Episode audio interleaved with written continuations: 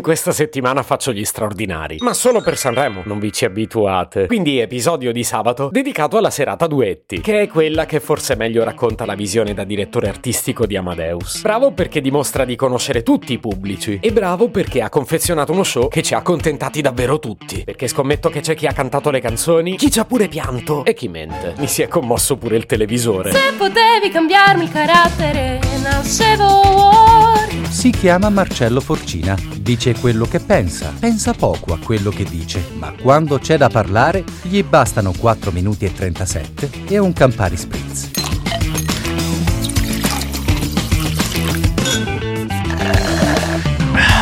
Anche se sono di bocca buona, e non ve l'ho mai nascosto, zompetterei allegramente sul duetto di Ariete e San Giovanni. Ariete ha detto di essere una grande fan di Battiato, e allora perché gli fai dispetti? È salito poi sul palco Will, insieme a Michele Zarrillo. Mi trovano allineato, cinque giorni che ti ho perso è quello che potrei dire al sonno.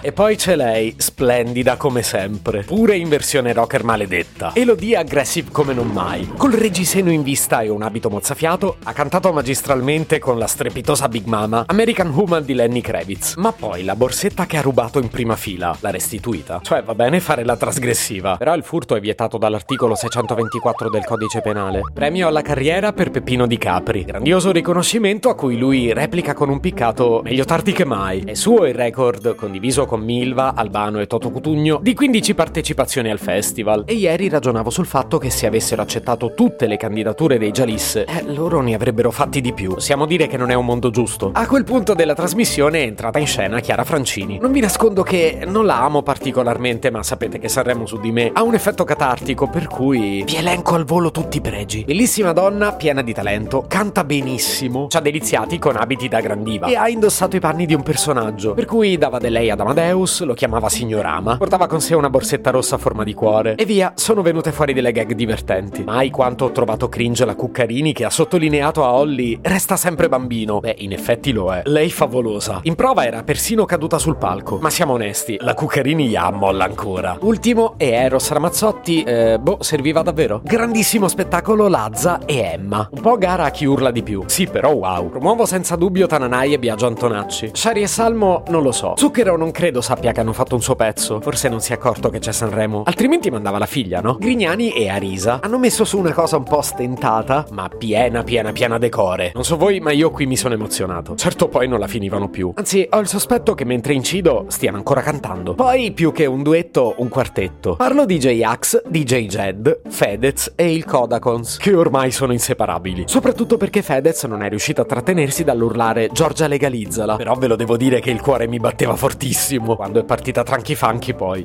Quanti ricordi? E quanto sono vecchio anche. E se Fedez e J-Ax lo sappiamo che avevano litigato anni fa, io avevo sempre erroneamente pensato che Giorgia ce l'avesse un po' con Elisa. In fondo con Luce le aveva rubato lo scettro a Sanremo quando aveva in mano uno dei suoi pezzi più belli, di Sole d'Azzurro. Per cui sentirle cantare insieme, ma che spettacolo era! Due regine, lo vogliamo dire. E a proposito di re e regine, beh, il trionfatore di ieri sera è stato Marco Mengoni. L'Edith B clamorosa. Con il coro gospel ha fatto i numeroni. Io lo sapevo che aveva talento, ma qui si è superato. Poi a mezzanotte e 40 mi sono addormentato. A mia discolpa sto facendo anche un sacco di straordinari col podcast, quindi a un certo punto le batterie si spengono. E il primo pensiero stamattina appena sveglio era recuperare Paola e Chiara, vestite da anni 2000, con un medley incredibile dei loro successi mescolati a Kylie Minogue e Madonna di Hang Up che recupera gli ABBA. Ma che gli vuoi dire? Comunicazione di servizio. Stasera farò tardi e domani niente podcast. Lunedì ho una sorpresa, del vincitore parliamo mercoledì. Buona finale! Se potevi cambiarmi il carattere, nascevo Word. Un podcast inutile, effervescente e tossico, come una pasticca di mentos in una bacinella di Coca Zero.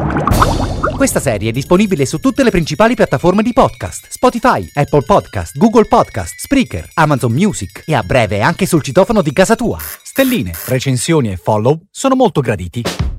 Per due chiacchiere con Marcello e aggiornamenti sui prossimi inutili episodi, segui il canale Instagram Chiocciola Nascevo World oppure cerca su Telegram l'account Chiocciola Marcellogram.